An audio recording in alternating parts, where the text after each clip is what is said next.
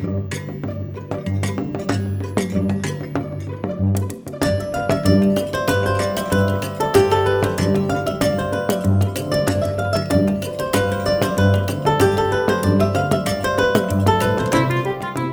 to the D&D Roundtable, your premier source for D&D news. We cover everything D&D from Wizards of the Coast. We cover updates from the convention circuit. We cover new and exciting products, casts and streams, and events for D&D. We cover happenings in organized play. If it's D&D related, we cover it here.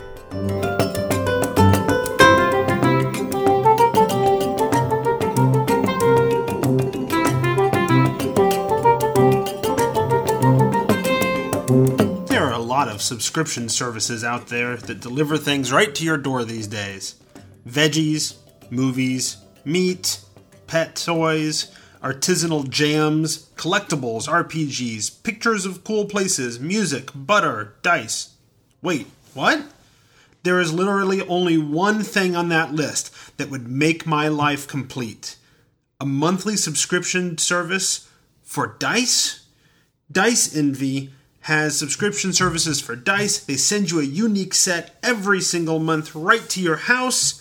Go check out their subscriptions, or if you just want to go buy some of their unique and interesting dice, head over to diceenvy.com and let them know that the Tome Show sent you.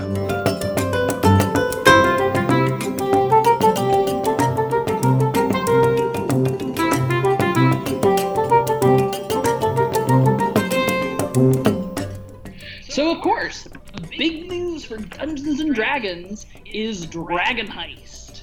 This adventure was announced on a long running event called Stream of Many Eyes. Perhaps you saw it with the hashtag SomeDND.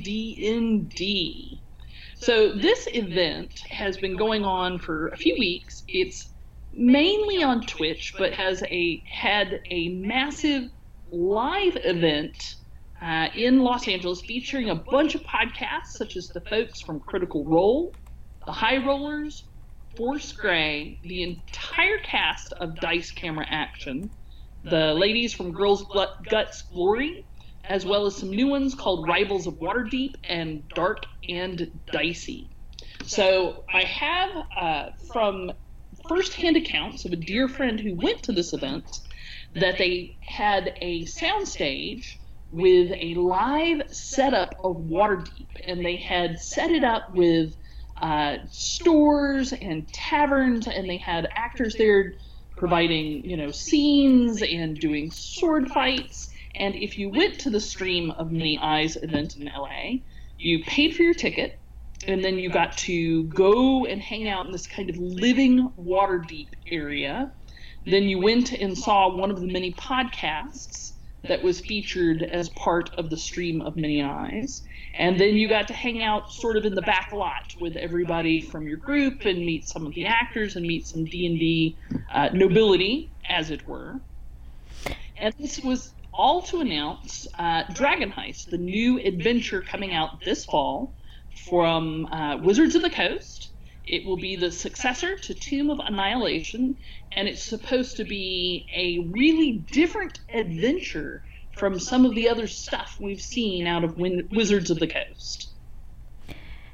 Now, some of the notable figures that were there in costume that you might have seen their picture but not recognized them were Chris Lindsay, who is the head of Organized Play, was there as Mert the Moneylender, which he also brought back for an encore performance at Origins during the D&D Open, which we'll talk more about in just a little bit. Also, Rudy Rutenberg, which you may have seen from Maze Arcana, played our good friend Durnan, the barkeep, at the Yawning Portal Tavern, which most of us should be familiar with from the book of the same name, Tales from the Yawning Portal, which came out uh, about a, a year and a half ago now. Um, the Stream of Many Eyes was a wonderful event. There are many pictures of it up online if you want to check it out, see the sets, uh, see some of the footage from the streams that kind of had the premiere of the content from Dragon Heist are available on Twitch, video on demand. Highly recommend checking out all of that. Wonderful, beautiful scenery and backdrops, and the costumes were top grade as well. So, one of the interesting things about Dragon Heist is that it's a very different adventure, as I said, from some of the other adventures for instance, in Princes of the Apocalypse, you're saving the world from these elemental forces, and from uh, Hoard of the Dragon Queen, you're saving the world from Tiamat coming back, and in Out of the Abyss, even lords are attacking.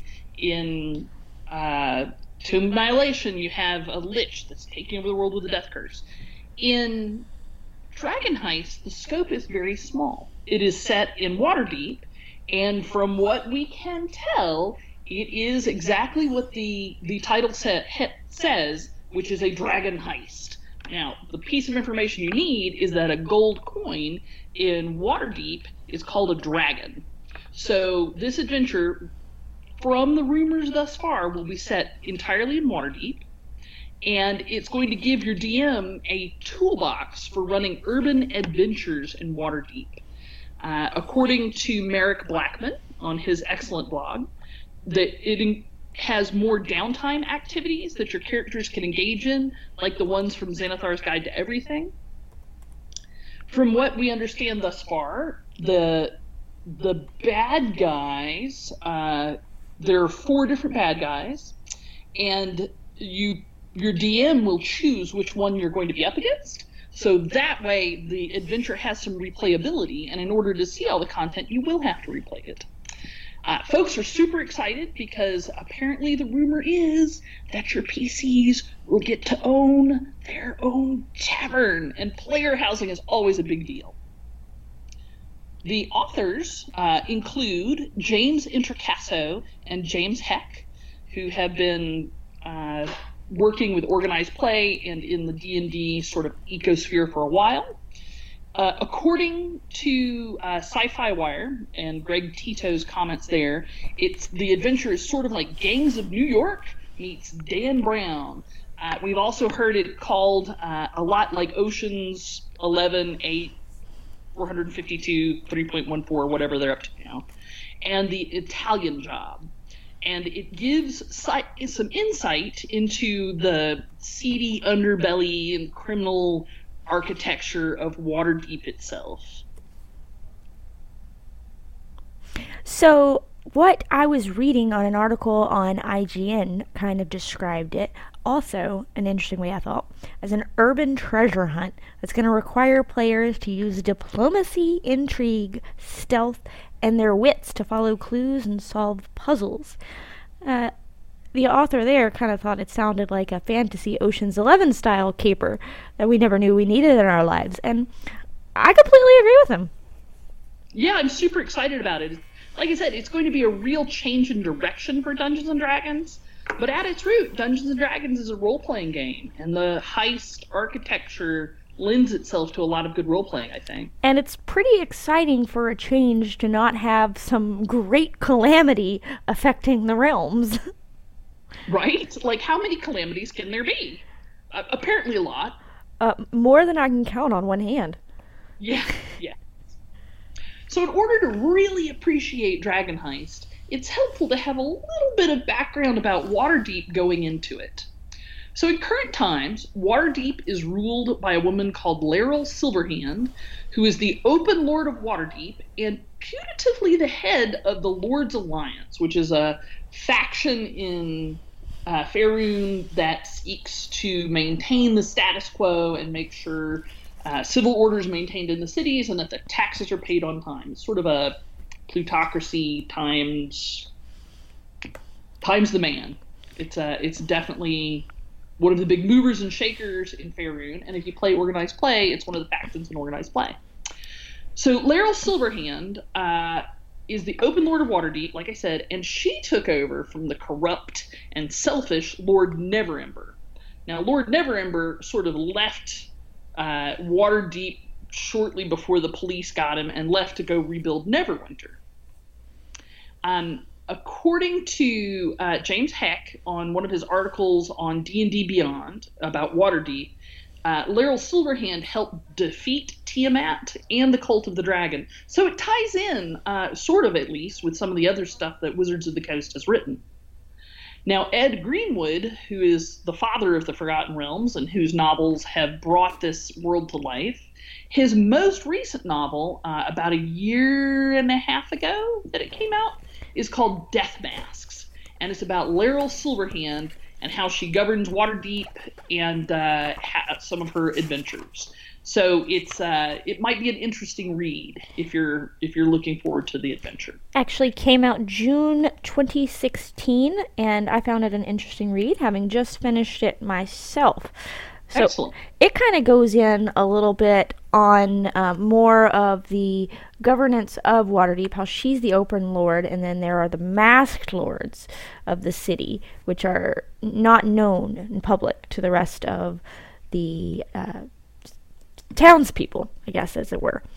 Um, now she's the reigning open lord, right?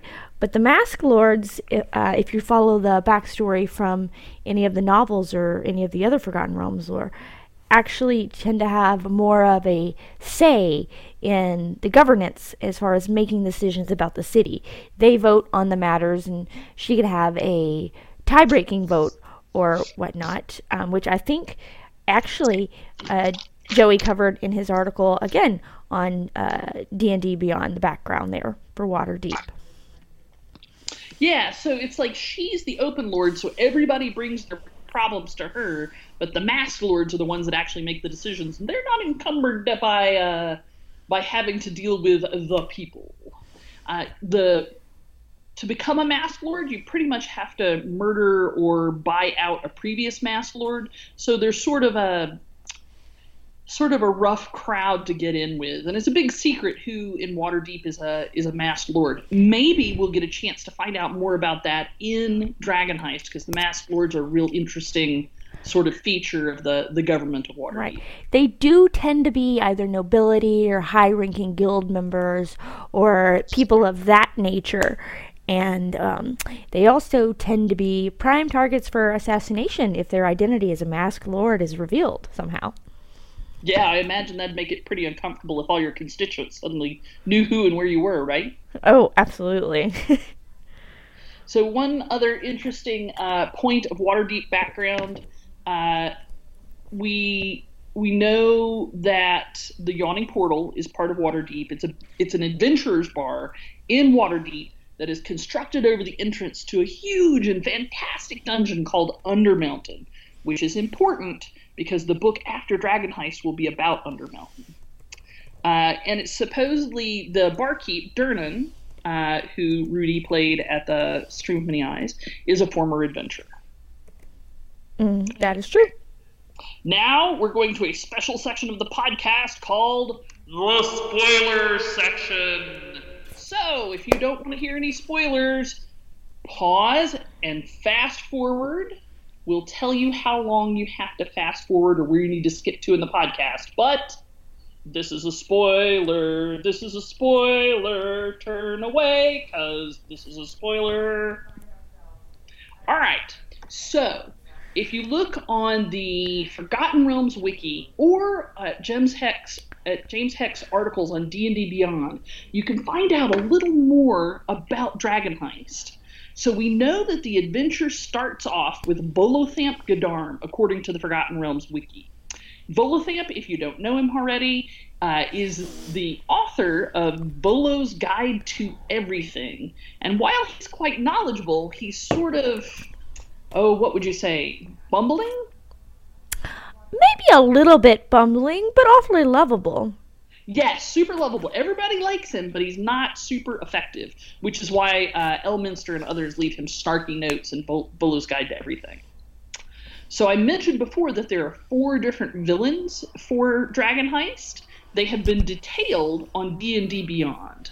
So the four villains are the Cassalanter noble family, who are demon worshippers, the Xanathar, as in Xanathar's Guide to Everything, as in The Beholder, Jarlaxle Baenre, who is a male drow who has uh, his own sort of adventuring company called Bregan D'aerthe, and uh, is sort of a He's got a lot of ties back to Luskan, and he was Yeah. mentioned briefly in Storm King's Thunder adventure book.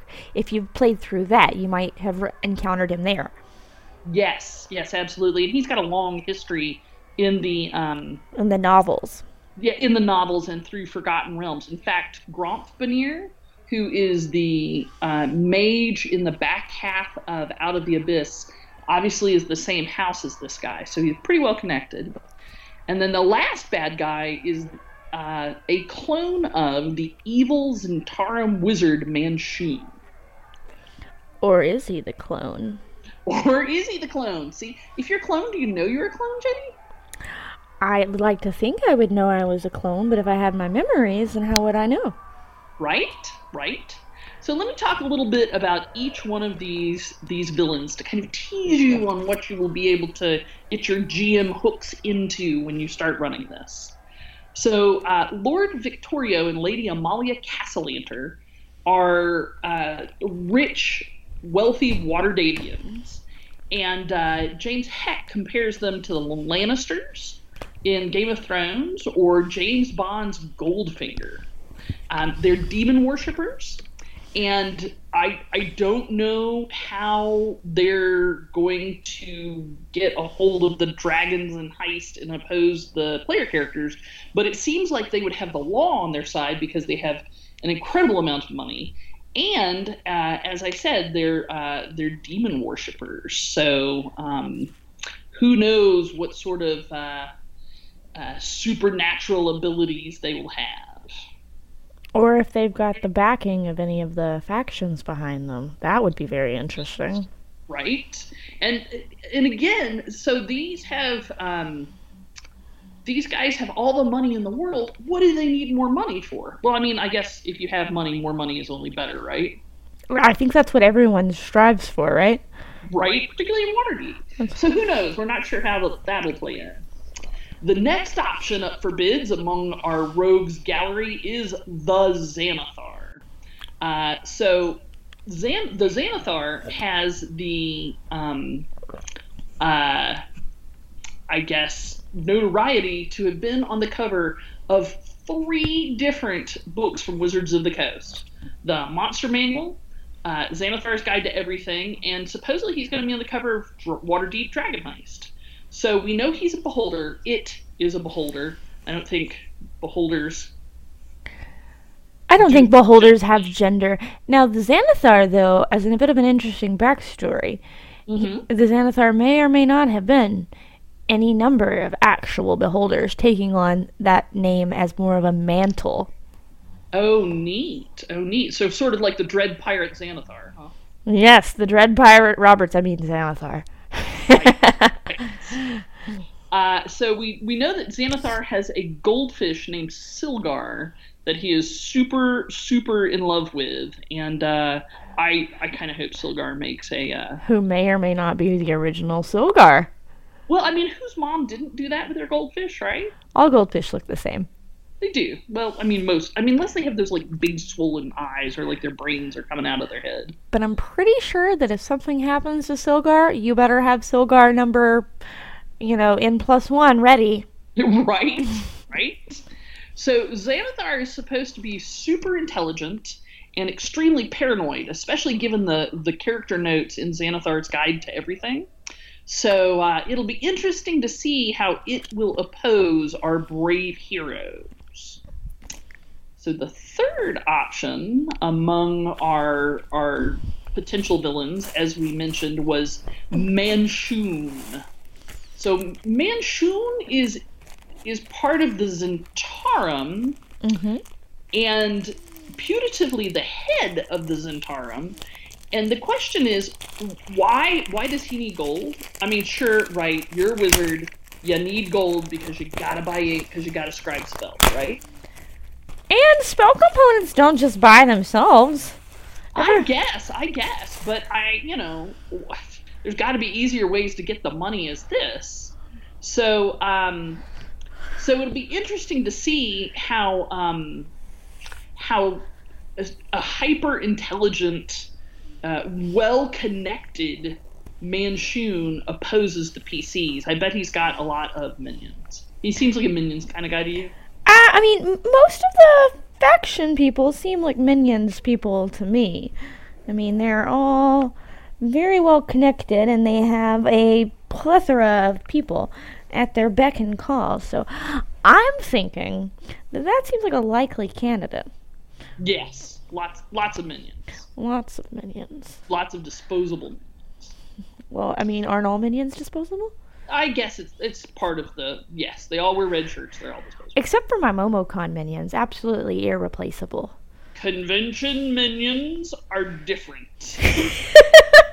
True. They are valuable, beloved, and highly trained. Absolutely irreplaceable. We love them. We love them. So our final option among our villains for uh, for Dragon Heist is Jarlaxle Jarlaxle Baenre, and I have to admit, I kind of I'm kind of a fan. I'm kind of a fan. I'm a huge fan. He's like this roguish character. He's super suave and charming. I mean, how else does he get a whole band of mercenaries to follow at his beck and call? How else does he get out of Menzoberranzan? And have you seen the hat in the, promo art? Hat is just absolutely delightful. If he'll let me wear the hat, I'll do what he asks. I know, right? Well, he's got to know how to uh, how to deal with women anyhow, because like I said, he got out of Menzoberranzan, and that is a whole society of people that want to kill people like him. That is absolutely correct. He's a very smart fellow. So I'm interested in seeing how his role in the books plays out and exactly what tricks he has up his sleeve. Because he's a um, he's a creation of R.A. Salvatore, not not Right. Ed Greenwood. Yeah, he is an R.A. Salvatore creation. He has a lot of backstory. He has a huge fan base. People love Jarlaxle. So I'm very interested in seeing the reactions if something untoward were to happen to him. Right, right. He also used to hang out with Artemis Entreri, and uh, that is another hard fangirl on my account. I, I really like those characters. So, like you said, he used to be, uh, or maybe still is for all we know, uh, the uh, ruler of Luskan. So, if you're a drow and you're kind of like a almost Robin Hood esque character, what are you doing in Dragon in Waterdeep trying to steal a bunch of gold pieces? Pirate ships don't pay for themselves. Well, pirate ships do not pay for themselves, but again, uh, it seems like he's got a lot of irons in the fire. It'll be interesting to see how he deals with the PCs, because like Manshoon disintegrate, right? Like, you know, power word kill. I think that's probably where Bregan D'aerthe is going to come in. Well, maybe. So like, so Manshoon is just going to vaporize PCs, use you know terrible magic spells and, and minions. Uh, Xanathar has like whole gangs that are around it. So, um, the the the Cassalanters, like these very wealthy people, I picture them hiring a bunch of thugs and then maybe stepping in to take on the PCs themselves. But Throwing the bodies into the sewers. right, right. But I don't know. Like, I I think Jarlaxle would be the type to try and buffalo the PCs without getting into a fight, Or try to bluff them. or bluff them, or bluff them. He seems he seems like he would be the ultimate at trying to pull a quick one on them. Master of deception. Yes, yes. So it seems like the, different villains will really flavor uh, the different paths through through the adventure. I think so too. And from what I'm told, there's a different flavor to just to whichever path you take. Um, so the artwork that I've seen and the articles and everything seems to kind of lend credence to that. That whichever villain you choose, well, path you take that leads to a certain villain, each of them has a completely different flavor. So I'm really excited to play this adventure at least four times. Oh, at least, at least. And if it, I, the other, well, I think we're heading out of spoiler spoiler zone because there's other things I want to talk about that are not spoilers, like level bands and all that kind of stuff. Right, go ahead. All right, we're leaving the spoiler zone. We're leaving the spoiler zone. We're leaving the spoiler zone. We're out of the spoiler zone. We'll have to go back and tell people how long the spoilers are when we're done. Mm.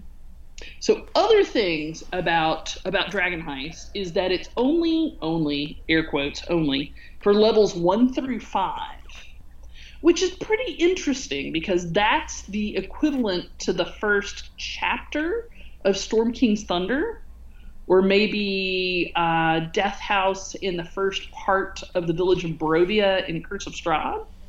So it's it's setting you up for the rest of your career as an adventurer. It's a little more um, similar as far as the level band and probably the cadence to Hoard of the Dragon Queen. You get Yeah, that yeah. really good classic adventuringville. Take your time, get to know where you're at, get to know what you are as an adventurer because there are bigger things in the world that you need to be prepared for. Absolutely. And so because it's level 1 to 5, it sets you up for the sequel to Dragon Heist, which is not Dragon Heist Part 2 Electric Boogaloo. Uh, instead, it's called Dungeon of the Mad Mage. It's for levels 6 through 20, and it's the uh, Undermountain dungeon that I mentioned earlier. So uh, there's a big mountain kind of on the uh, west hand side of Waterdeep towards the ocean.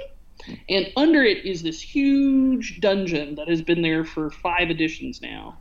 Four editions? Five editions. As far as I know, it's always been there in my mind. Yeah, so probably all five editions. And uh, it has been detailed in various box sets, adventures, books, and It has whatever you have. allegedly, though, never been detailed like we are going to see it in this book.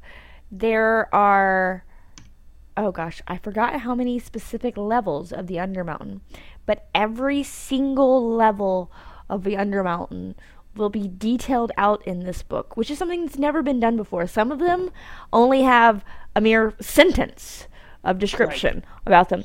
Oh, this level has cages of rats. I don't Right. know. According to geekdad.com, uh, the Dungeons of the Mad Mage will detail Halaster Blackcloak, which is the Mad Mage himself. Uh, you might remember him from if you play organized play from the D&D Open from 2017. He was the big bad guy at the end. He was in a- 2016, the first one. Oh, you're right. 2016. 2016. You're entirely right. So the open from a couple years ago.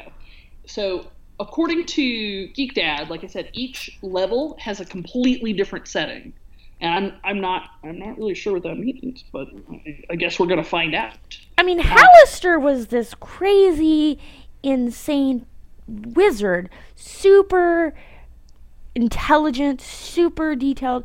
He did not want anyone in his domain. If you read the books, if you go through his backstory and how he became the Mad Mage, he devised all of these devious contraptions. And in case you were smart enough to figure one out, each single level was completely different. Like, say there's uh, Clockwork Machinations on one level.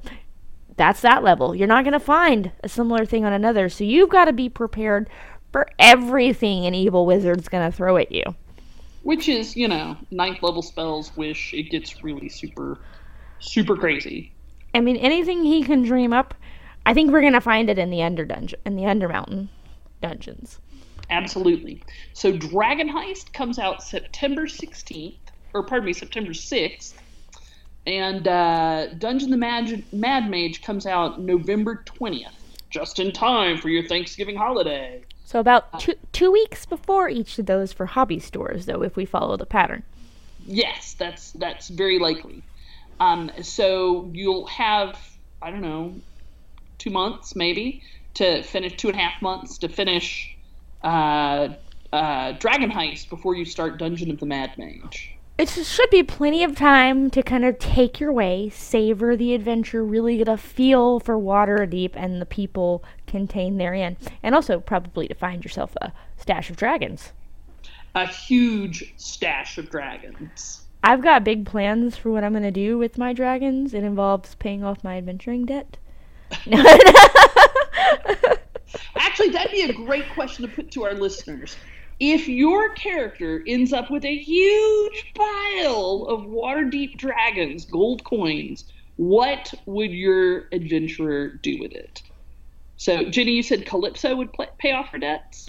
Uh, Cal- Calypso obviously won't be playing through it because it's 1 through 5, but if any of Calypso's friends play through it are the citizens of Phlan, they're welcome to bring them back to her to pay off some of the debts that the city has incurred through sending out adventurers here, there, and all around the realms. We're gonna, you know, bring Phlan back to the glory and buy more goats. Yes, yes, of course. Yes, yes, of course. But oh no, absolutely for the for the listeners, you know, feel free to tell us what you're gonna do with your stash of dragons. Um, you'll find our Twitter information at the end on the show notes on the website. Uh, tweet us. Tell us. We want to hear what you're going to do with your gold.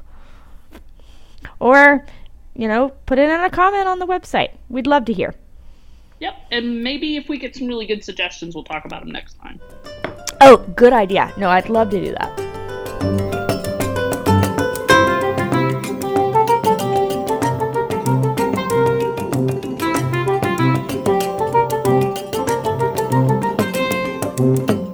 I think I think we're ready to talk about Origins then, right? Oh my gosh, Origins was so much fun. Origins was the most fun. If you weren't at Origins, don't fret. We're going to tell you about everything you missed and where you, not where you can find, but that you can find these super special events going forward. Fear not, they were not limited to Origins only. Now, there were two really cool special events, and of course, the unveiling of some other new content and stuff that went on at Origins. But, but we're going to focus on the two big uh, special events the D&D Open and the D&D Epic titled The Red War. I'm going to start with the D&D Open because it ties into Dragon Heist. So, D&D Open this year was called Gangs of Waterdeep. And if you've played either of the two previous D&D Opens for 5th edition, um, the Undermountain one featuring Halaster that we mentioned briefly, or the Lost Temples of Lake Luo, which was kind of the season intro to Chult that premiered last year at Origins and played at numerous conventions across the country and uh, even a couple other places in the world since then. Yeah, and, Then- it, it, and the last one, Lost Temples of Lake Luo, was super important, or super interesting at least, because it was how the death curse got started. It was. It was great. So, the D&D Open this year, Gangs of Waterdeep, was completely different from either of those opens. So if you played those, then you found five of your closest old friends, new friends, doesn't matter. They're your friends now. You're playing at the Open with them. And you suited up for battle. Sweet, sweet, glorious combat. Oh my gosh, super clobberfests. Like, like you're gonna die. You're gonna die a lot of times. My life cleric saw some things and healed some things and then healed some more things and then was really glad that we made it through the end. Yeah, like so the at the the Undermountain opened two years ago, the final encounter was a clockwork dragon uh, that killed a bunch of people. And the in then the past Open, the the one from last year, uh, the final encounter was a zombie dinosaur, a zombie T Rex that was approximately as big as a skyscraper that killed you know pretty much all the things. It also had zombies coming out of its Yes. It was vomiting zombies. And it's okay for us to talk about it because those events are over and they, you can't play them anymore. So they're not, it's not a spoiler. correct. So sorry if you didn't get a chance to play those, but good news. If those weren't your style, if you're not about that combat, maybe you're not a combat geared character. Maybe you really hate sitting at a table and everyone else dominating the game because your character's not spec right. This D&D Open was the open for you. For starters, for this one, everyone got a pre-gen. We were seated tables of six, and that's how future events that get it will also be done. There are six characters that are handed out. Um, choose them. And they're and they're pretty good pregens. Like They God are. knows we've all said things about Wizards of the Coast pregens. God knows I said things about Wizards of the Coast pregens. But these are really good.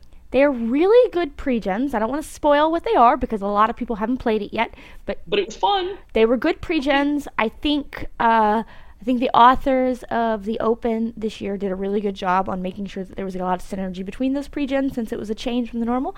And after you get your pregens and you start playing, the first thing you do is not combat. The second thing you do Also not, not, it's not combat. The third, the fourth. There's barely any combat. True to the nature of the Dragon Heist storyline, there is a lot of roleplay, a lot of decision making, a lot of improvisation. I And problem solving. and problem solving. I played um, a little bit about my experience. I played through the D&D Open with uh, a lovely group of guys that I had uh, not played with ever before. I just met them at Origins. Um, they're actually from Montreal, and they organize the D&D Adventurers League up there, which they're actually running uh, the Montreal Comic Con uh, this coming weekend, which will be the weekend right after July 4th, in case this podcast is out after that. So it's probably already happened by the time you're hearing this. Uh, but great guys. Uh, we really kind of synced up. We did some really great role play between our characters. Their backgrounds and stuff kind of meshed all in there. And it was a rollicking, fun time. Now, and if you look at the event description on the Origins registration system or on the Gen Con registration system, I think it's probably running at Gen Con. Uh, it is it is not running at Gen Con. However, it is also listed up on the Gamehole Con registration Oh, system, right, which right. has gone live. Not registration, but the games list. Yeah. Don't panic. Gen Con will be going going live before long too, and you'll be able to find it there. Soon. It's also uh, it's gonna be cons that I know so far, and sorry if I don't get yours on there. It's gonna be at TriCon. It's going to be at uh, I believe Strategicon. It's going to be at Queen City Conquest. And it's going to be at more cons than you can shake a stick at. If you're wondering if the Open or the Red War Epic are happening in your area, talk to the people organizing your convention, talk to the people organizing D&D in your area, and just ask them to request it. Chances are I mean there's there's qualifications for getting either of those events, but the chances are good. So Yeah. try, it'll be somewhere in your area. The description of it though says and so we're not giving anything away that you wouldn't find by registering for the event at a convention. So the the the description says plan the heist of the century. Amid violence in the streets of Waterdeep, six unlikely criminals plan the heist of the century, hoping to grab the key to a fortune in gold coins. So it's a heist. Boy, is it. Boy, boy, is it a heist. Yes. So it's a really fun heist. And so, in many other events where you might have been focused on, hey, we have to get clear this level of bad guys, get to the end, kill the boss, and then grab the loot. This is not set up like that at all. You got to do the sneaky things and do the sneaky stuff. Lots of sneaky, tricky stuff. And much like um, some of the uh, D&D themed video games, if you're familiar with that, you've got to do it extra sneaky because you don't want the constabulary to be all up in your business. Yes. So many of the there probably wherever you play it, there will be a group of uniformed costume folks representing the constabulary of Waterdeep, and uh, and they become a significant presence in the game. Is that a fair way to put it, Jenny? They become a delightful presence in the room. Yes. I don't know about in your area, but the constabulary at Origins, uh, they did like donuts. I don't know if it really helped us any, They but they like some- appreciated the donuts. Yes. Yes. So they they become kind of a, a rival force to your gang, your particular gang. But uh, so that's pretty much like the D and D open as far as we can tell you without giving it away because I'd hate to spoil it for anybody because it's such a fun adventure. If you get a chance to play it, highly recommend it. It is of course an 8-hour adventure, uh, 9 if you get an hour long dinner break, which is the usual standard. Uh, your mileage may vary, but it is fun if you've and had also, a because it's it's pre-gens, that means brand new players can play. Like eight hours is a lot of commitment for a brand new player. But uh, if you've never played D and D before, um, or if you've just seen it on Stranger Things or Critical Role and you really want to dive into it, go find your local convention and go sign up for the Gangs of Waterdeep because you can you can play it without without ever having played any D and D before. You're if you are limited on your rules knowledge, that will not be a problem here. I think new players actually would probably be a boon to any group just because Yeah. their awesome ingenuity. Like they don't know not to ask something. They don't think it's a silly question, and it's not. It's not a silly question or a silly idea. Some of the craziest ideas are the ones that just might work. Yep. Oh, and I, I also want to point out the fellows that wrote it are Shawn Merwin, who's had a hand in every open been written so far for fifth edition. Um, James Introcaso, who was one of the authors of Dragon Heist, and Will Doyle, who has written a bunch for D and D Adventures League. He has written um, several of the very recent seasonal epics. If you've played any of those, you've probably run through one of the, the Will Doyle special events. And they are all amazingly talented authors and creative. And that creativity just shines through in this open. Okay, well, that leads us kind of into the next special event. And Paige, I think you should really uh, kind of give the background on it because uh, your dear husband Ben was very involved in how the Red War came to be. In in fact, I uh, I ch- I cheated. I talked to him about it a lot, and that's how I did my homework for the section. Uh, because that is one of the perks of being married to a fellow gamer. You guys are So- so cute. You should get married. we are we are super in love. We will consider getting. Uh, so the Red War is uh, the culmination of kind of a lot of different things going on in Adventures League and organized play. Uh, so we're in the end of season seven now, about to go into season eight with Dragon Heist. And way back in season two, which was three years ago, Jenny, I think really though the whole thing goes all the way back to the beginning of Adventurers League with all the calamities happening. Why the calamity? The Yeah, cultist point. and then all the refugees to Mulmaster. Oh, you're right. All right. So, so in the Adventures League has roughly followed the books from Wizards of the Coast. So, in the first couple of books, you had um, a whole bunch of dragons doing basically terrible things to people, and it started a refugee wave throughout the Moonsea. And a good portion of those refugees ended up in the town of Mulmaster, which is uh, a town on the west side of the Moonsea. It's pretty large, has a very stable government. Uh, it's pretty. It's a pretty rough place to be. The government's mostly kind of neutral evil, lawful evil. So might makes right. The golden rule is that she who has all the gold makes the rules. But it's stable at least, and that that's something. Uh, so all these refugees end up in Mulmaster, particularly a lot of Zhentarim refugees, and uh, and life goes on. Well, in season two, which was uh, Princes of the Apocalypse, uh, there was a um, an infestation in Mulmaster of the cults of elemental evil, and what these cults did was basically just tear up portions of Mulmaster by invoking uh, elemental devastation.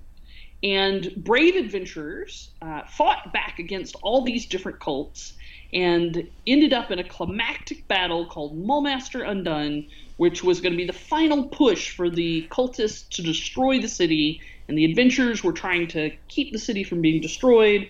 Uh, devastation orbs were flying fast and furious, and it ended up with Mulmaster getting nearly destroyed. The harbor was certainly destroyed, and leaving these elemental rifts all throughout the city. And these elemental rifts might be an area of churning earth and earthquakes that suck people down, or a firestorm that just cannot be put out, or a ravaging hurricane that is only about three blocks on a side and has lightning bolts that fries everything nearby um, or or areas where it's just a pouring torrent of water that covers a whole city block and then rolls down the the city streets towards the ocean. So in the middle of this, obviously business does not go on as usual. There, the people starve because they can't get food in and out because the harbor's been blown up, the fishing fleet is gone. It is a bad, bad time for Mulmaster. And in this situation, oh, the government could be forgiven to turning to any source for help. Well, unfortunately, the first people that came to offer significant help were the Red Wizards of Thay. And if you don't know much about the dun dun dun, yes, you don't know too much about Forgotten Realms, the Red Wizards of Thay are the bad guys. They're a, a highly lawful evil wizard order that's several hundred miles to the south uh, east of the Moonsea. And they showed up through a teleportation circle, and out of the goodness of their hearts, offered the um, governmental Mulmaster offered them help to close down these elemental rifts. Goodness of their heart, right, Jenny? Because the Thayans are known for the goodness of their heart, right? I mean, I've played through Alan Patrick's adventure Windows to the Past, which is available on the DMs Guild, so I'm not so certain that it might not have had a little bit of self-serving interest in it. Right, right. But the the the Thayans had money, they had labor. I mean, it was zombies, but you know who's counting.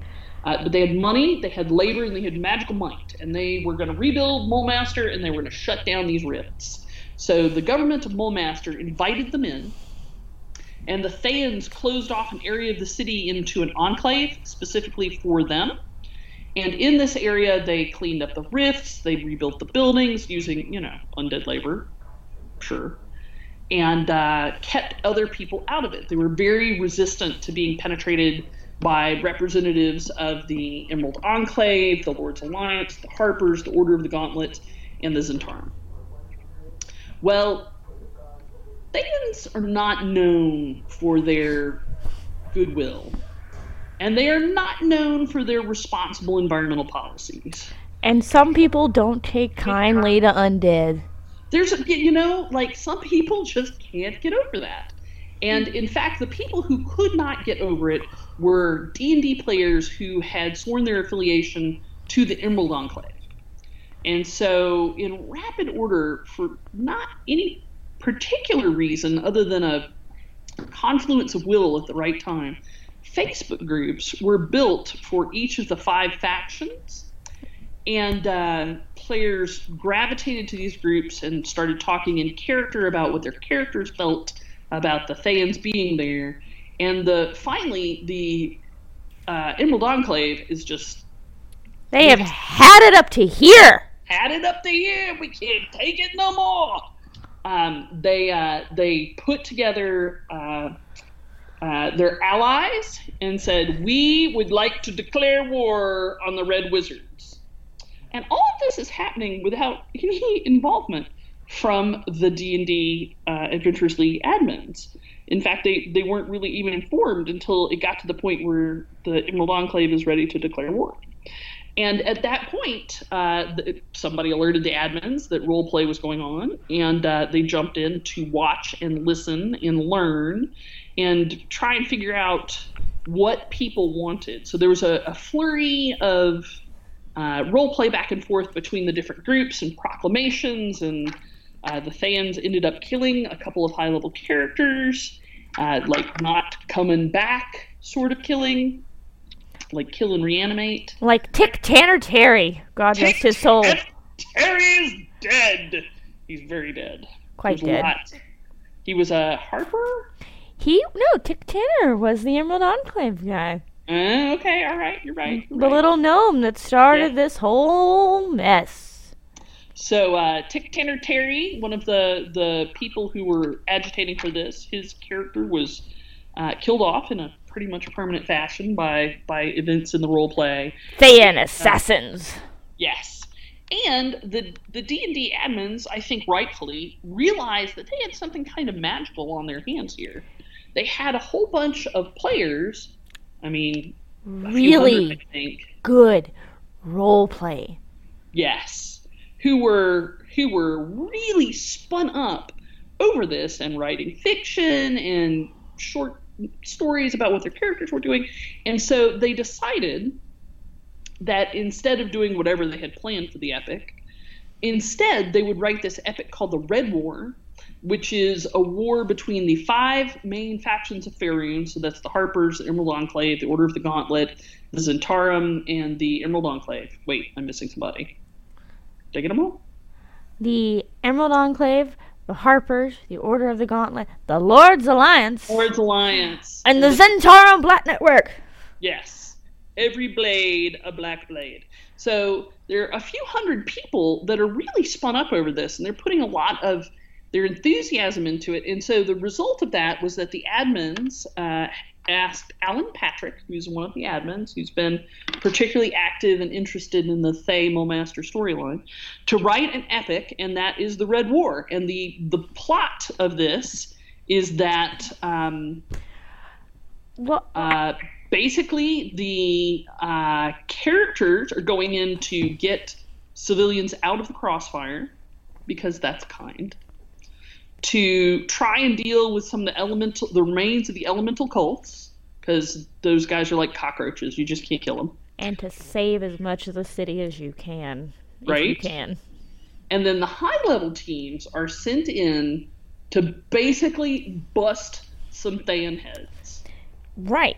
Now, it was a little bit more than Alan working on it, not to Oh, take any yeah. credit away from Alan, but there was also this really cool uh, hawksofmulmaster.net website that was going up alongside all of this role play on the Facebook groups. Now, if you go to it right now, it just has the final missive from Darlin Mar on it, which is really great. I highly recommend reading it. Uh, Darlin Ma is the um, is the Thayan representative from Mulmaster, I believe. That is correct.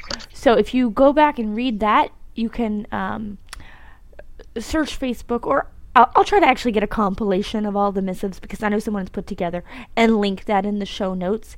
But there was a lot, a lot of uh, dialogue back from the Thayans and the Hawks and everything, the uh, leadership of Mulmaster, as it were, leading up to the Red War. So it was a really um, intense, like player driven effort. But there was a lot of back and forth. There was a lot of involvement. It was really Yeah. exciting. And it's it what turns people on i think is the ability for their characters actions and their characters choices to change the game world Yes. And that was huge for so many people. Now, so it's run at Origins, and the game world is going to change, but it's going to keep running again, just like the Open.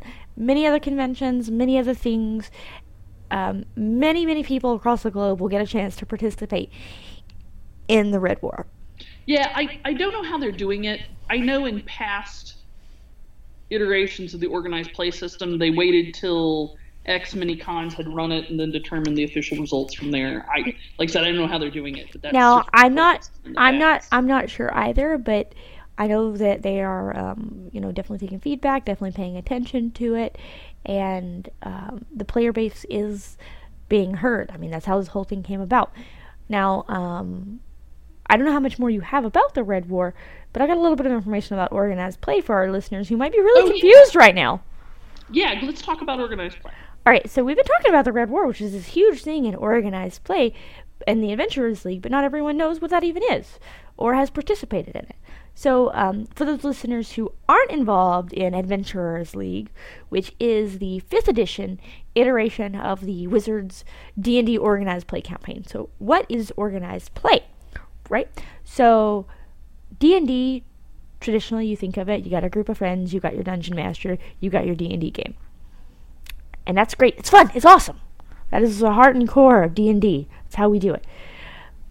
Organized play is you have your friends, you have your DM, you run your game, you follow uh, a couple of guidelines and stuff to keep a And shared Really yeah pretty common sense guidelines. Like They- they're they're the things that a good DM is probably already asking you to do. Uh, so it's a shared global campaign. So you follow a couple of rules uh, easily found on the Adventurers League website, uh, dndadventurersleague.org, if uh, anyone's interested in getting involved with the Adventurers League.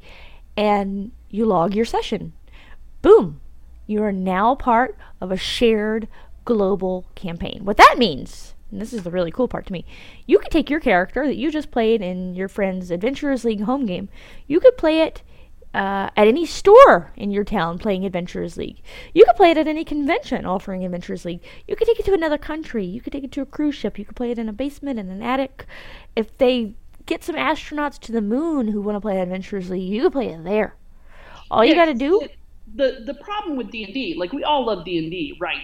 But you can't take generally your character from your home game and then go play it in your sister in law's home game. And you can't Oh. take the character from your sister in law's home game and then go and play it at Gen Con. my sister solves that would not would not want my home character in her game. She doesn't like gnomes. I don't know what her Really? problem is. No, she she's fine with gnomes. She doesn't like D and D. Oh well, that's, that's a little harder to do. That's a whole separate problem. We play board games and we get along fine. Well, but- But you can take your D&D character, you keep gaining your experience. You keep leveling it up as you play games at all of these varied places. And the story is all of you together. Everyone in the globe is playing the same stories. You're all involved in this shared world. So you could play the hardcover books that everyone else has access to. And you can also play each season, which we've mentioned that term several times, kind of accompanies one of the books that Wizards has put out. So we're now going into the eighth season. So that'll be the eighth book. Uh, there was the Horde of the Dragon Queen Rise of Tiamat season. There was the Princes of Apocalypse Elemental Evil season. Out of the Abyss Rage of Demons season. Uh, Cur- Curse of Strahd Ravenloft season, uh, Storm King's Thunder season, uh, Tales from the Yawning Portal season, and then um, Tomb of Annihilation season. Now we're getting ready for the Waterdeep season. and super excited about it. I So am the- very the excited. Adventures you get for uh, Adventures League, you can buy them on the DM's Guild. They're just like three or four bucks usually, um, but they are um, they're really pretty good. Like I I run a lot of homebrew, and I like homebrew more than anything. But when you're busy and you don't have time to run a whole lot of homebrew, they're super useful. Plus, they're serialized, so they're kind of like a TV show. So each adventure is kind of an an entire story in and of itself, but it links to the to the next adventure in the series and the uh, and into the book in a way where you can you can kind of see the meta plot between them. Right, and it's it's great too because with them each being kind of standalone things that you can play sequentially or play in any order. Really, it involves players to get that drop in, drop out. Yeah, Which is a- useful for the busy professionals. Like, hey, I can play this Thursday, but I can't play next Thursday. Hey, I'm gonna be in San Jose for a week. Let me go down to Game Castle and play. For, you know, you can do it. Or maybe you're gonna be in Dallas or wherever, wherever you're gonna be. You can drop in and play one game, meet some great people, and then tell them peace out. Thank you. Yep, and a lot of stores will do Adventures League as a way to just have content that people can can do whenever they want. Like in Atlanta, which is sort of like the bright shiny center of the universe, uh, we have one store that runs Of the South. Yes. Uh, so we have one store in the north side of town that runs about 15 or 20 tables every Wednesday night of Adventurers League stuff. Giga-Bites. Giga-Bites. Mark Mark Buffington. Buffington's show is a. Yes. Organizes it, but it's pretty amazing. Yeah, we've got a very similar, vibrant community in Knoxville. Uh, we don't have a store that can fit 15 tables, but we have Adventurers League running almost every single night of the week at one of our stores, one of our locations. Uh, anywhere between one and five tables happening at a store at the same time on any given night. And that's you know, and that's just Atlanta and Knoxville, but there's also a huge online community. A huge convention community. Uh, other cities have vibrant communities. You can join a number of Facebook groups online to find uh, game stores and conventions in your region, in your uh, smaller local region, like your city area. Uh, conventions happening in wherever your part of the world is. There is so many opportunities to find Adventurers League and one of them will be will be just right for you if you're interested in joining up. Like I said, it doesn't really replace a good home game, but it's kind of like it's kind of like speed dating for gamers. It's a good way to meet new people, make some friends, and find some people who might be the right person for your next home game. Yeah, if you're looking, if you're new to somewhere and you're looking for players to start a home game, like if that's your jam, Adventurers League is a great way to get out there to get involved with the community, to meet those friends that will become your new best friends, that will play your crazy, zany home game shenanigans. Yep. I- have met all of my best friends really through Adventurers League. Um, yeah, I'm, I'm that kind of nerd too. you know, I shouldn't say really. I've li- I've literally met all of my best friends through Adventurers League. but yeah, um, so I think that really kind of wraps up our Origins recap, though, right, Paige? I think so. Um, yeah, I think that's about it.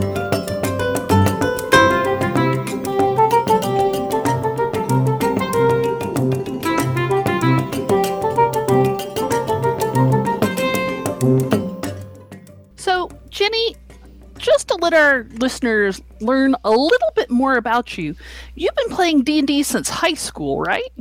Yeah, no, I actually have. I got my first start with actual D&D back in high school. I've been a fantasy and all of that nerd since I can ever remember, but I played a little bit of something that vaguely resembled uh, third edition 3.5 back in high school. What I really did though was got started on it in college. My good friend Katie Cole played us through some fourth edition encounters, and that was a lot of fun. And and when did you get involved with 5e? I got involved with 5e at the very beginning of it with the D&D Next playtest, which I think that's uh, probably when you got involved with it too, isn't it? Yeah, yeah, I was part of a playtest group in Atlanta. Yeah, so we've both kind of been doing the the playtesting thing and you know, getting involved with the scene. When did you start D&D? I know it was before high school for you. Well, I you know it was probably before you were born. so I I was a weird kid and I liked books about monsters. And uh, I remember we had just moved to Atlanta so that had to be 1982 and we were in a physical bookstore which is something we had back in 1982 and uh, I saw a book a box on the shelf with a monster on the front. And I'm like, Mom, Mom, buy me the monster book. And uh, and she did. And I was very confused to find out it had nothing to do with monsters and it was a game. And none of my girlfriends wanted to play. So I bullied my brother and his stinky little friends into playing D&D with me. I was the DM. Oh, and that was tons of fun, though. I bet, though. Oh yeah, it was great fun. Actually, uh, most of the the kids that I was playing D and D with still play occasionally uh, now and then, and uh, my brother and I, even though we don't don't get a chance to play D and D with each other very often, uh, both still play D and D. All right, So we've both been playing for a long time in the span of our lives. But how did you really get involved with uh, so organized play and the conventions and stuff like you do? So uh, I I got divorced from my first husband, and I was looking to make some new friends and to get out and to travel. And the first year after I was divorced, I went to 26 conventions and played D and D a whole lot, and that was part of the 3.5 Living Greyhawk uh, D&D scene. And I made some great friends many of whom are still great friends today. And uh, I was I was full force into organized play because it was a great way to just meet a lot of new people. What about you? Yeah, so that's kind of similar, but not really to how I got involved with. So, I mean, just going to conventions and stuff kind of was a natural progression of diving headlong into the hobby. Uh, getting involved with organizing conventions is all your fault. And I know you dragged me into it at Dragon Con. Poor little Red Riding Hood. Actually, actually, this is a funny yeah, story. tell so, story. uh, my husband Ben Heisler and I were running D and D Adventures League at Dragon Con, and it was the first year Dragon Con had, or the second year Dragon Con had an epic for Adventures League, and there were like 200 people signed up outside the the D and D room waiting to get in, and Ben and I were kind of overwhelmed. And Ginny came up dressed like Little Red Riding Hood. It had to have been the first year though, because it was the corruption of Kryptgarden Epic. I remember because um, my boyfriend at the time, Keith, knew how to get tickets and I didn't, so he got to play. Oh, okay. So we have this terrifying line outside. Ben and I aren't really sure what to do. And Ginny came up and she's like, "Oh, I can get that line organized for you." And Ginny is about she's very small, like she's a very petite person. I'm a no. And uh, you are, you are. And so she went outside and then shut the doors, so we didn't see what happened. And then Ben went over and opened the doors about ten minutes later, and everybody was lined up in order, alphabetized by character name. I still don't know what happened, and I don't think those people know what happened. Okay, so it wasn't by character name, and it was definitely by sorcery, but they were all single file, elbows touching the wall, grouped by level, perfectly ready, generic sway in the back, and like definitely not breaking the fire code, which was important. Right, right. Start of a beautiful friendship. Yeah, no, that was it. And you and Brooks, y'all roped me in, and uh, it's basically quicksand. You can't escape. Yes. yes. Yes, absolutely. So tell tell tell our folks about some of the conventions that you run. Uh, well, short version, the well, I don't want to say any of them aren't important, but the important ones that I do like th- mostly the whole thing for are definitely uh, Save versus Hunger, the an- annual charity convention that we have in the Knoxville area to raise money for Second Harvest Food Bank. Uh, raised eighteen thousand dollars last year. Great little event. Uh, highly recommended if you're anywhere in the area. Uh, Lisa Chen actually did a community spotlight for it on the Adventures League page. Uh, and then I do um, MomoCon. I am now the director for the roleplay games track or whatever they want to call it there. Track, everything's a track for conventions. Uh, so I organize Adventures League. I kind of let Pathfinder organize their own stuff, and I just kind of corral the rest of them. But we have a huge, uh, great gaming hall there. I kind of help out with a variety of other conventions throughout the southeast and really anywhere in the world that says, "Hey, can you help me?" Because you know I'm I can't say no to that kind of question. Of course I can. And then uh, one more that I really do a lot with is in Cleveland, Tennessee, Post Apocalypticon, and it's in the fall, kind of opposite Save versus Hunger. It's a small one down in Cleveland there, but a lot of good people, again, halfway between Atlanta and Knoxville, so it's a good mesh. You do a lot more conventions, though. Well, I you know it kind of depends on the year and the other writing projects we have in hand. Uh, for the past uh, three or four years, Ben and I have been doing all the D and D Adventurers League at Dragon Con, and Dragon Con is a huge fantasy convention in Atlanta. It's about eighty-five or ninety thousand people, and we have a couple of thousand maybe come through the D and D Adventurers League. Definitely Um, no more than 80,000 if the fire marshal ever asks, by the way, guys. Correct. Correct. Yes, eighty thousand. I mean, and uh, but we have passed that on this year to other people to run it because it's it'll uh you know it took years off of our lives every time we ran it. So Yeah, uh, yeah. we're passing it on to, on to new people. Yep, Michael Roderick and Adam Dittmer are running the show there this year. Yep. And if you're friends with me on Facebook or if you start following me right now or anytime before DragonCon, you're going to see me posting a lot about it as well, kind of trying to help them out, connect them with some DMs and resources and stuff Yep. like that. It's a it's a group effort, but they are in charge of the show. Not Yep, my, amen. not my rodeo. right, right. Yeah, though I'm looking, I Ben and I are certainly helping and advising. Uh, additionally, Ben and I run uh, Secret Mission Con every January. It's a chance for people all around the Southeast to come to Atlanta and focus on adventures that have secret missions. And uh, generally, once a year, uh, though the time is highly variable, Ben and I will do a weekend in someplace convention where we run a book uh, in a whole weekend. So far, we have done uh, uh, weekend in Barovia, and we ran Curse of Strahd in a weekend. We've done Weekend with Giants, and we ran uh, Storm King's Thunder in a weekend. And this fall, we're going to look at running Weekend in Waterdeep and run all of Dragon Heist in a weekend. So it's uh, 13 tables, and you're all kind of working on the same objectives. It's a it's a different feel than just running the book uh, leisurely with your home game group, um, and uh, another way to experience the content for fun. Yeah, and I haven't had the chance to get down to one of those, but all my friends who've gone have said that they are just a kind of a, a really fun thing because you get that high energy in the room collaborating with everyone. Yeah. But you mentioned writing projects. It's funny you should mention that. I have a bunch of writing stuff I do, and you do too. So, um, in case anyone knows us from that, I have worked on um, a lot of convention created content stuff.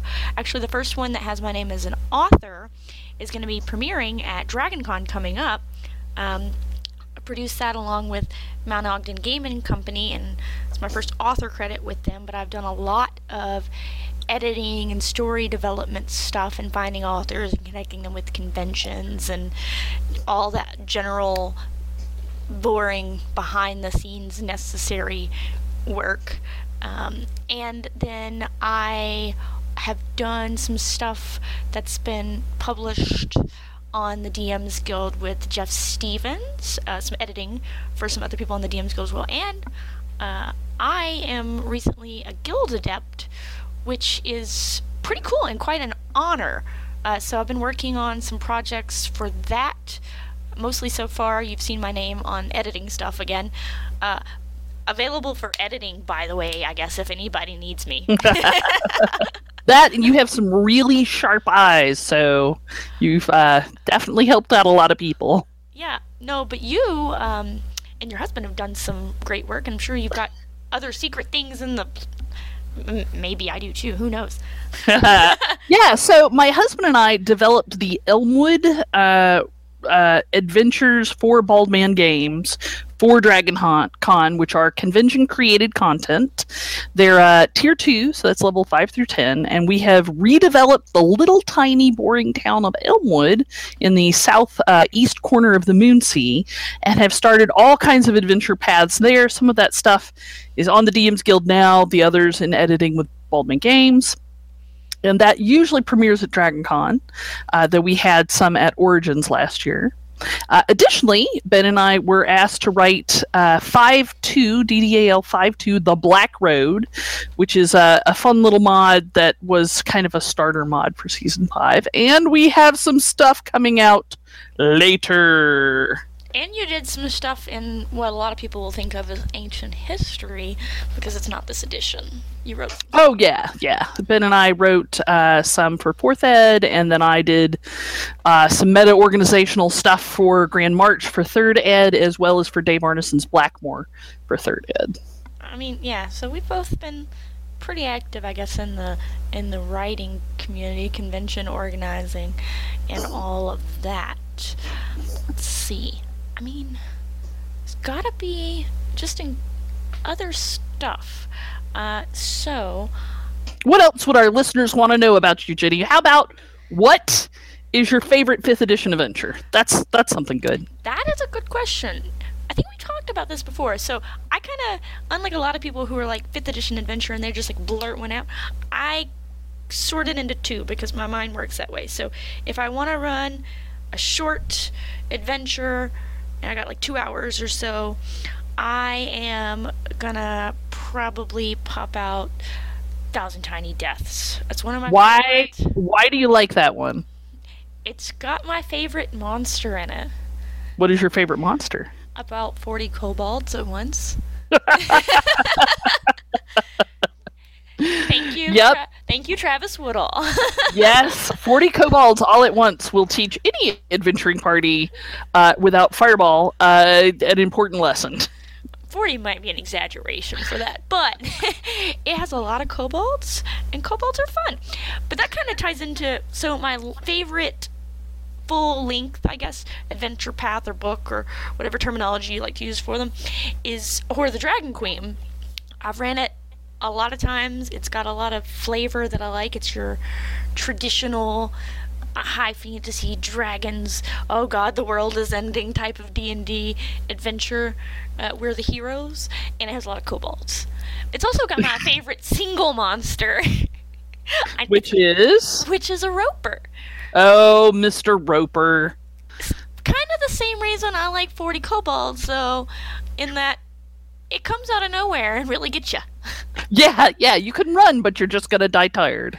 Yeah, so I mean, I think that really says a lot too about my DMing style. If you've ever played with me, and the people who I've taught D and D at MomoCon or any of the other cons, uh, show no mercy, but have all the fun. Yes, yes. You will A die fine- the most victorious and fun death. Yeah, 40 kobolds will do it. Okay, maybe like fourteen. Let's just be real. Still, still plenty.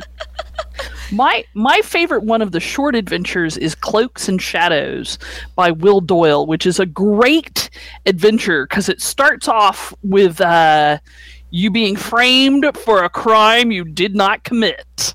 So you have to kind of a team your way across town and uh, clear your name. It's really a lot of fun. Yeah, and that one's in Mulmaster. That's a pretty cool city. Yeah, yeah, lots of lots of things going on. My favorite, uh, my favorite book has to be Out of the Abyss, um, and there's a lot of reasons for it. But um, it kind of starts off for the with the characters in a position of significant disadvantage as well, and uh, and it's got Yeenoghu in it, and I'm really into gnolls, and Yeenoghu is in Out of the Abyss at least briefly. I was gonna say it's mostly just because of the gnolls, isn't it? I do like gnolls a whole lot. It's also a really easy adventure to insert goats into. Yes, yes, absolutely. Goats are super important, and uh, you know those Underdark goats. They're around there all the time. Yeah, I mean, to anyone who's not aware, anybody listening, if you want to Paige's favor and my favor, and a couple of our other really good friends' favor, write a goat adventure. Goats are goats are the best. Goats are the best. They're badass. I won't apologize. That was that was terrible, but I'm not. no, Never apologize. Never apologize. No mercy and never apologize. no mercy, no shame. No. Uh so though, I mean, I think that kind of like in a nutshell really gives our listeners a quick overview of who we are. So And what we're capable of. and what we're capable of. Oh no, I thought of one thing. This is kind of an important one. So, what does D and D mean to you? Why is it important? Whew. So I have been I am 47 and I have been playing D&D for most of my life.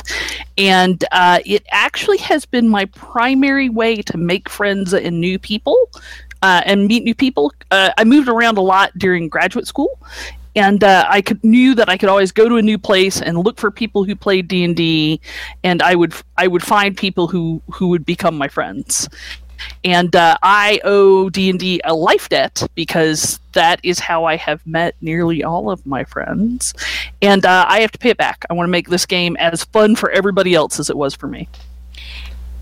I totally relate to that though. So, I mean, I've gone through, you know, I mean, and we've all gone through things in our life. And I would definitely say, actually, I did say just the other day to, to my, you know, my good friend Jay, the Adventurers League community here in Knoxville, and really all of the people that I've met through it, they're my family.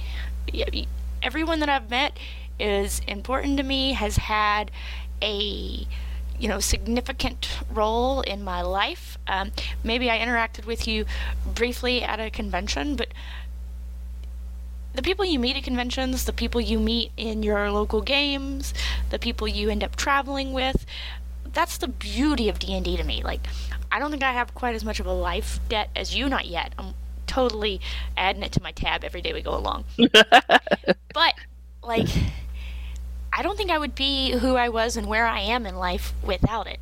Especially yeah. All of the the 5th edition stuff. It's it's brought me a lot of experiences that I would have never otherwise had. I've met so many great people. I've been to so many great places and I kind of same as you. I want to give back to the community. That's kind of why I do what I do. I organize conventions. I bring D&D to the masses. I write adventures hopefully that the masses are going to love. It remains to be seen. I don't like I, I did get a really good review on the encounter I wrote. good.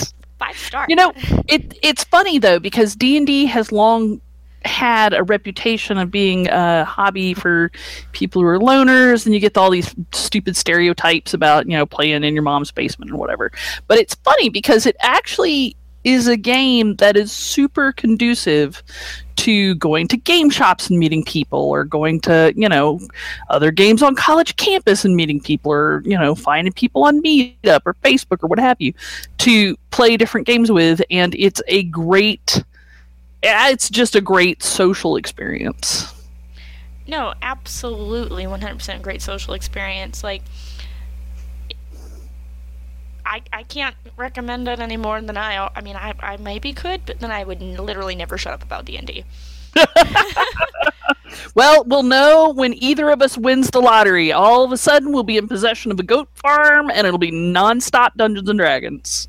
I don't have a goat farm in real life, but I have a city full of goats for helpful citizens in the D&D world.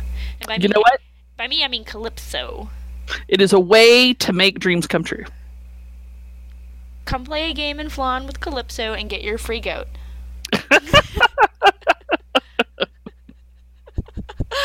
All right. Well, enough about us, though. I think that's probably gonna be like a good wrap for the show tonight. We've already talked about all the stuff from Origins, the upcoming stuff, so and Dragon Heist. Dragon Heist. Oh, I am hyped. All right. Yeah, it's gonna be great. So, Paige, why don't you tell our listeners where they can find you? You can find me on Facebook. I kind of live there. And it's uh, Paige Leitman, and that's P A I G E L E I T M A N, or on Twitter at Paige Leitman. You can what about you, Ginny? you can find me similarly under my same name on Facebook, Ginny Loveday. That's G I N N Y L O V E D A Y on Twitter at Ginny Loveday. Or if you're one of those people who likes Instagram, we're gonna switch it up. It's at G underscore Loveday. Paige, where can you find the show? You can find us on Twitter at D the letter N D round table or on Facebook at the D&D round table. You can also send your comments, feedbacks, and whatever to us via email at D, the letter N D, roundtable at gmail.com. I hope you enjoyed our show. Tune in next time. We hope to have some more exciting news for you and, and some fun guests. And some very special guests. Thanks for listening. And we'll see you next time on the D&D Roundtable.